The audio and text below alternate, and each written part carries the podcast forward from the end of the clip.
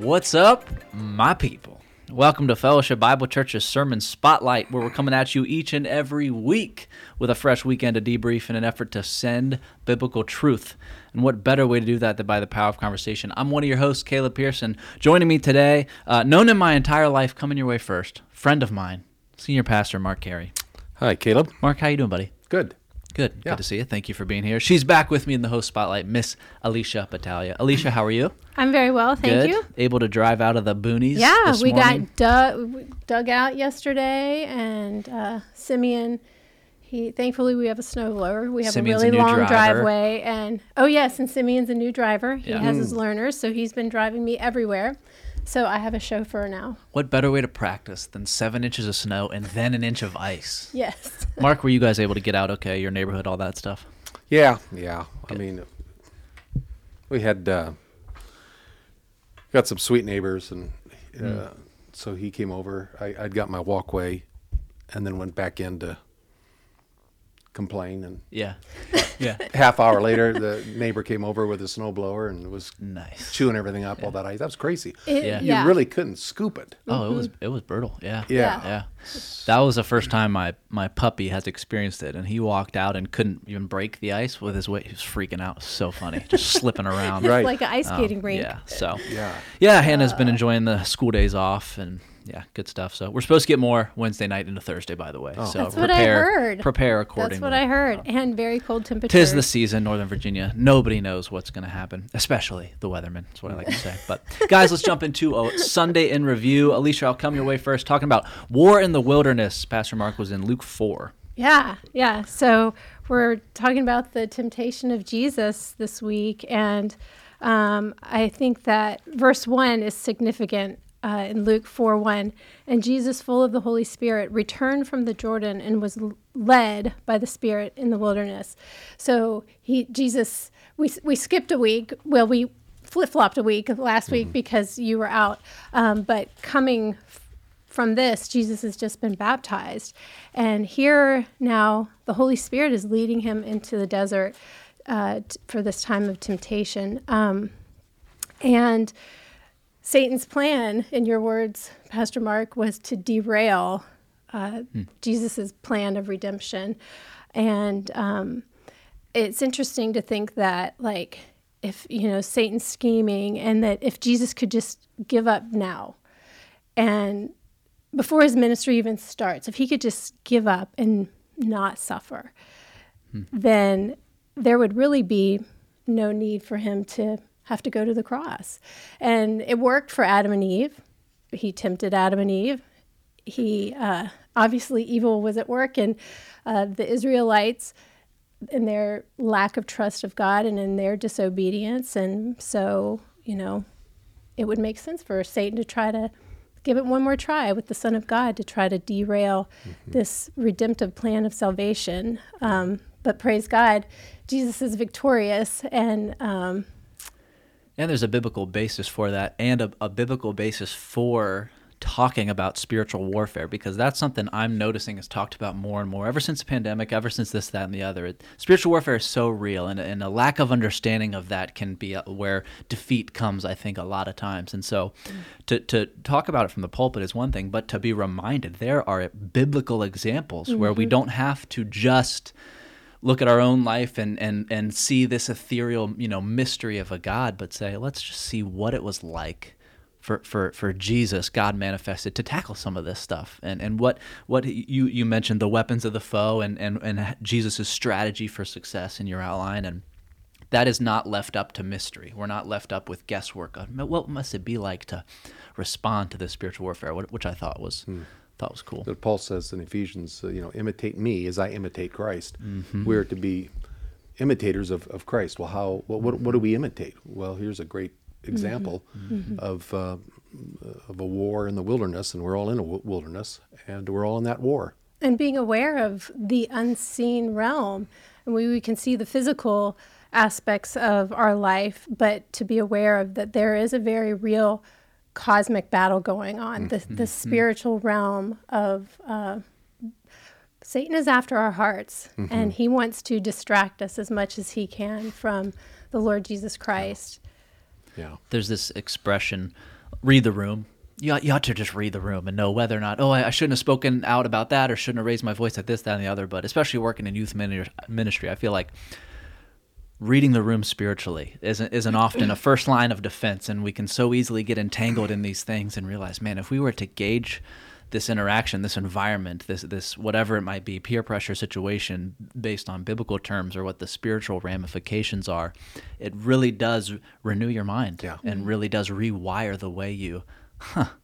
And and then when you get to other stuff like James and the tongue and all these different stuff, all these actions and behaviors, it's based on an understanding, which I think is cool. There was an author 20, 30 years ago, and it just escapes my. He wrote the books um, like This Present Darkness. Mm. And d- does that ring a bell? Mm-hmm, Um, oh, that's terrible. I got you. What's it called? Present one? This Present Darkness is one of them. Keep going.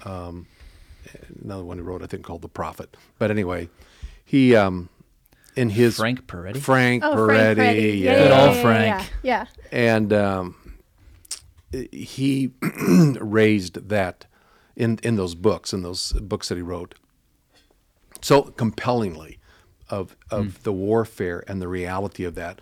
Uh, they were on um, on uh, uh, a book on tape and I remember one time when we were on vacation and our kids were little we we played those things and you could see our, our boys in the back seat with their eyes this big uh, you know because it just brought the reality of that and um, uh, it, it, it is real and we shouldn't take it for granted. And we need to be go every day with our eyes wide open that we are in a warfare. And there are these three um, pathways that Satan will always use to, into the citadel of a man's life, of a person's heart, and it's the lust of the flesh, the lust of the eye, and the boastful pride of life.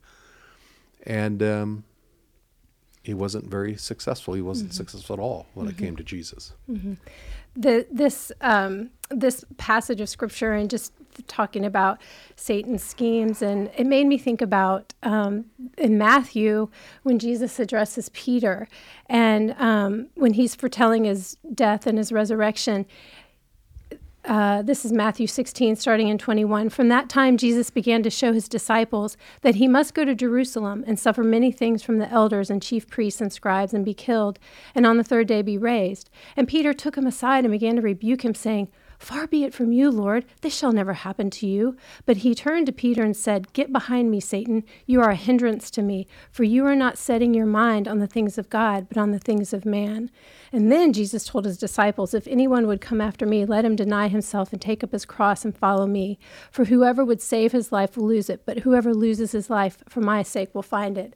And that made me think about how focused Jesus was on the main thing. And he wasn't going to let um, anything distract him from the purpose that the Father had called him to, Right. which was the ransom for many.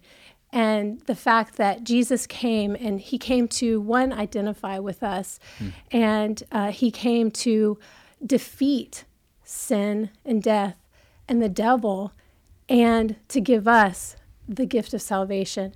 And he did that through suffering, he did that through sacrifice, and he did that ultimately by laying down his life. And so here here we see this struggle in the wilderness of of Jesus fleshing this out. And um and just like he in this passage here, he comes straight at it, get behind me, Satan. The same thing, he's very purposed of he's he's to do the Father's will in this temptation time in the wilderness. Yeah. Um, the the example that he sets, um, and you, you brought this up in a question earlier, Alicia, but the example he sets, some people would say, well, was it a real example? I mean, could he succumb to that temptation? Um, could he have sinned? And, uh, you know, he, he, so it's a nice story, uh, but we wouldn't expect anything less than Jesus to of Jesus than to to be victorious. Um, and it raises a whole topic. Uh, it's called the impeccability of of Christ. Uh, could could Jesus have sinned? Now we all know that Jesus was sinless. Um, um, Second Corinthians five says, "He who knew no sin became sin for us." He he knew no sin. Um, he was the holy Son of God. There was no wickedness. Peter talks about that. There was no sin found within him. Um, uh, he he lived a sinless life, which and everybody agrees with that. The question is, but could he have sinned? Could he have fallen in his humanity. in his humanity? And um, it's theologians have talked about that for centuries, and and um, And they will still. and they still will. I I believe that no. I think the evidence in the scripture is no. Jesus could not have sinned. It's called the impeccability of Christ. his divinity and his humanity are not uh, they're not in conflict. They're not bifurcated and they're not in kind. They're, it's it's a unified. You take Jesus in the totality. Um, and I think there are some reasons in the scripture that are given, like the virgin birth. Um, well, now you say, why? How, how would the vir- why does that matter? I don't know for sure, but um, is it possible that that sin nature is actually passed on through the the father, through through the man, through the male? Uh, now the Holy Spirit came, overshadowed Mary, but that virgin birth assured that that sin nature of the Adamic nature was not going to be passed on. And The Catholics, by the way, uh, solve it by saying that Mary was sinless. Oh Right. yeah. But then what about Mary's mother? Right. I mean, Yeah. Right, anyway, right, that- right, yeah. that's how they, they solve it. But um, so, uh, yeah, I think yeah, that question that came into us was it was it possible for Jesus to sin in his humanity? Answer being no. There, there's also an understanding of of we associate human, humanity with sin nature because of the fall, mm. but humans were around before the fall, and so this idea of associating Jesus coming to the earth as a man must mean, oh, well, he must have been in sin. No, we are all in sin, but that's mm. not because of the way God originally designed humanity. It's the way a, a fall happened. and and maybe sometimes confusing our humanity with just our fleshly experience mm-hmm, with mm-hmm. being weak, being tired. Hmm. Um, like mm-hmm. That's Jesus good yeah. experienced And- yeah, those that- things. right. He had a physical body like we did, but um, sin is an issue of the heart, and there's a desire to want to rebel against God. With a s- with a sinful heart, and that didn't exist in didn't Jesus exi- exist in because Jesus. he's there there's he's still a part of the trinity Mm-hmm. he is the person of the son and but he's one with the father and one with the holy spirit So, because of his hum- human nature, his humanity, he was temptable, as they would say. Right.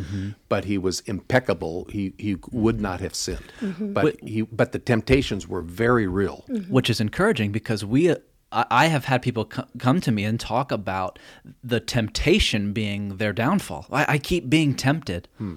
Okay, mm-hmm. so was so was Jesus. Mm-hmm. Our, our response to temptation is is is a teaching point, uh, and, and so right Hebrews because he was tempted, he's able to help those who are being tempted. So so God came across this stuff, and what's cool about that is our sin is not a barrier for for what Christ did for us. It, it our sin makes us compatible because of what Jesus did on the cross. He, he paid for that sin, and so even for a believer to slip into this this lie of you know maybe I'm still in my sin, you get down to that identity issue, but realize that's what Jesus came for. Yeah. Mm-hmm. We are wrestling with what Jesus came for, and there there's the penalty and then the power and presence of sin and all that stuff that's being dealt with. But that's so you mentioned the hebrews passage and i want to read it because it's so powerful. Hebrews 4 starting in 14 since then we have a great high priest who has passed through the heavens jesus the son of god. Let us hold fast our confession for we do not have a high priest who is unable mm. to sympathize with our weakness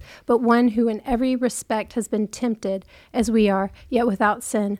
Let us then with confidence draw near to the throne of grace that we may receive mercy and find grace to help in time of need Yeah. it's a compatible God. Yeah.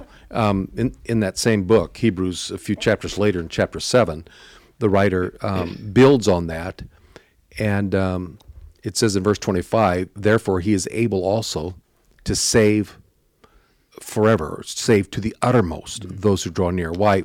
Because verse 26 says, For it was fitting for us to have such a high priest, And then he gives these descriptors holy, innocent, undefiled, separated from sinners, exalted above the heavens, who does not need daily, like those other high priests, mm-hmm. to offer up sacrifices first for his own sins and then for the sins of the people. So again, I, I think it gets to the very core of his identity mm-hmm. the divinity and his humanity, the perfection and the impeccability of mm-hmm. Christ. It was never an issue. Now, I think Luke, it's interesting, Luke, as he r- writes this um, under divine inspiration, uh, puts a little um, attention uh, in the previous chapter, in chapter three. I, I had mentioned in my sermon, I believe, that in the Matthew account, the very last verse of Matthew 3 is, Thou art my beloved Son. Right, right. And then Satan picks up on that, if you are the Son. Luke um, uh, puts, buffers those two stories mm-hmm. with the genealogy mm-hmm. of Jesus. Right. And he goes, you know, son, and he works backwards all the way to the very, so the last verse in Yeah. chapter 3 is, he was the son of Enosh, the son of Seth, the son of Adam Adam. the Son of God. So this is Luke is theologically saying that here's the second Adam now, the Son of Man. Because the Matthew man. account stops at Abraham and goes backwards, right? Right. So Luke is trying to make this connection with Adam Right. that puts us right into this conflict of the satanic and that comparison Mm-hmm. between the first Adam and the 2nd Adam. Um, Jesus was not like the first Adam. In the how first handled. Adam was peccable. He could have sinned. Mm-hmm. Right. He was capable of sinning, and he did. Right. The second Adam Is is. Mm-hmm. incapable of it, and there was this uh, that that's played out. Now, whether Satan fully understood that or not, you know, I talked was talk somebody after one of the services um, about these things, and it's interesting how Satan is the great deceiver. Is it possible that he is the most deceived? Did he Mm-hmm. really think he could Right. change the outcome here? He was greatly deceived, Right. but that would be par for And the I love what you said in your sermon when you were talking about um, how uh, Satan he's been given given the wilderness. Like he's he's Mm-hmm. ruling the, the the wilderness right now, um, but. The, the giver is is the ultimate one and He's always and greater than the yes, receiver. Yes, exactly. And we worship the giver. And so, how foolish it is for Satan to think that um, he really has all sovereignty over the, the situation. Yeah. Because he doesn't. Yeah, and that's why it's so important for us to make sure that we are tapping into the rich mm-hmm. resources of our Savior mm-hmm. Mm-hmm. and not going off on our own and trying to solve these wilderness issues that we face every day uh, in and of our own strength and, and And I love how, so when Jesus, um, you know, Jesus uses the word of God to uh, co- um, combat Satan, but Satan, he uses scripture in his twisted yeah. way and um, to try to use that for his own advantage.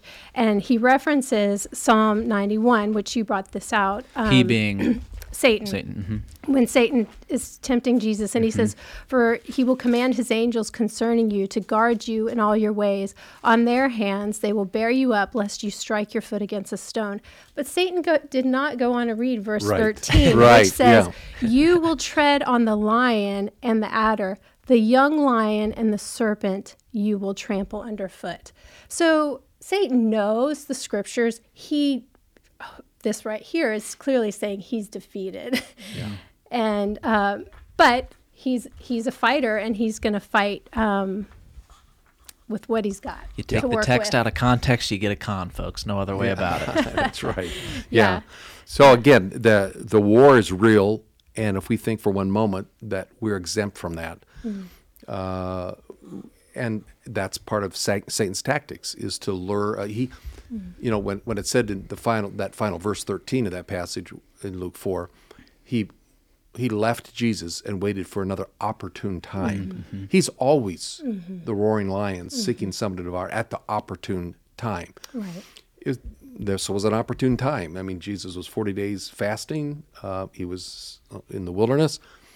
And um, we too can find ourselves in vulnerable positions, and we have to, um, as Paul said in, in Second Corinthians, we can't be ignorant of his schemes.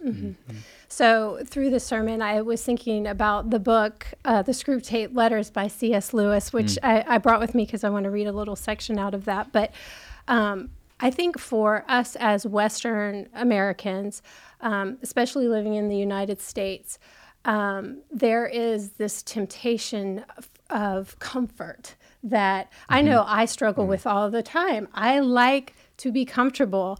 And so, what kinds of things are enticing me towards comfort? What kinds of things is, what kind of schemes does Satan use to distract me uh, from the main thing? Um, and sometimes those distractions are very subtle, sometimes they're loud. Um, what kinds of things are popping up in my life that look that are coming across as these counterfeit gods. Am i recognizing those as counterfeit gods? Um, but anyway i love the Screwtape Letters because it's um, if you haven't read it i highly recommend it because it's it's these these two demons. We have screw, uncle Screwtape and then his nephew wormwood and and Screwtape is writing to wormwood basically on ways to distract people from the Lord Jesus Christ. um, but anyway, so one there's one excerpt here from one of the letters, and and remember these are devils who are talking. So uh, says, "My dear Wormwood, the real trouble about the set your patient is living in." Is that it is merely Christian. They all have individual interests, of course, but the bond remains mere Christianity. What we want, if men become Christians at all, is to keep them in the state of mind I call Christianity and. You know, Christianity and the crisis, Christianity and the new psychology, Christianity and the new order, Christianity and faith healing, Christianity and cycle r- research, uh, Christianity and vegetarianism, Christianity and spelling reform if they must be Christians, let them at least be Christians with a difference. Substitute for the faith itself some fashion with a Christian coloring. Work on their horror of the same old thing. The horror of the same old thing is one of the most valuable passions we have produced in the human heart, an endless source of heresies in religion, folly in counsel, infidelity in marriage, and in inconsistency in friendships. Then he goes on and on and on. But I, I just, you can just see Satan's tax- tactics Mm-hmm. of even taking something good in, in our Christianity and twisting it and perverting it to uh, get us to lose focus on the object of our faith. That's right. That's right. And it's it's it can be very subtle. Sometimes it can be very blatant, um, uh, but very subtle. And the the identifying and you said it a little bit a few minutes ago or about um, I think you used the word it, or idolatry. I mean it, it's it's idol. i anything that gets our focus and our attention Counterfeit God. counterfeit Yeah, yeah. off of Him. It's it, it is an idol. Uh, my oldest son keeps always reminding me to uh, to ask the Lord, God, what lies am I believing right now that that is really idolatry, mm-hmm. that that is usurping God's role in some form or fashion in, in my life? What what am I trusting in or concerned mm. about or what, what and, and and worry about? Because all those things now loom larger mm-hmm. than God. So Satan was trying to get Jesus' hunger mm-hmm. to loom larger, his uh, his obscure beginnings to loom larger than I can take you to the Temple Mount and drop you down. Uh, so anything that's Satan will use uh, myriads of ways, but it all comes down to this simple thing: where's my focus, and who? Where's my dependency upon? That's that's the bottom line. So I think that that's another thing is I ask myself why like why did Jesus even so he you know just after this baptism he goes straight to the wilderness, like right after. and so it's like here we have him being declared Son of God, with hmm. whom he's well pleased, and with the fathers with whom he is well pleased, and then he's sending him into combat in the wilderness. And and I realize that this is in preparation right before his ministry begins.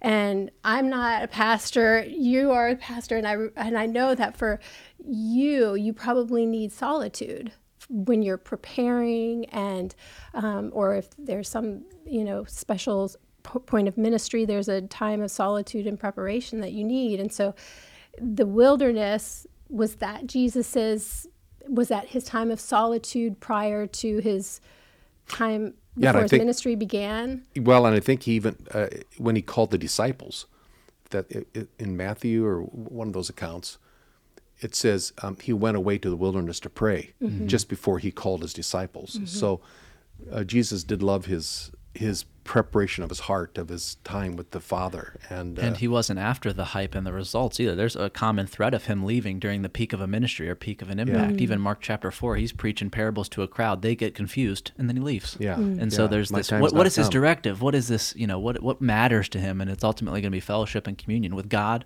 or with his disciples. And so it's cool to see. and accomplishing the Father's will. I've come to do Thy will. In the role it's written of me to do Thy will, O God. Yeah. So that that was um, I've uh, yeah I've come to I've come to do the the, the will of Him. Yeah, My, my meat 4 is to do the will. John four. John 4:34 Jesus said to his disciples, "My food is to do the will of him who sent me and to accomplish his work." Right. And so there's this expression of dependency, um, holy devotion to his Father's will.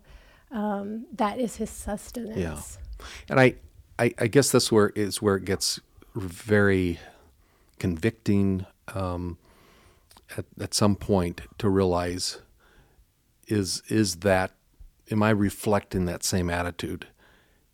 Um, and so much of life is is lived uh, to better myself. Um, you, you know, when I was growing up and wanted to go to be a pastor and go off to seminary, you know, wanted to go to Dallas Seminary ever since I was in sixth grade, and um, was that something that it was something I really wanted to do, or was it something I sensed the call of God? I mean, what we we it's so hard not to inject self and self motives.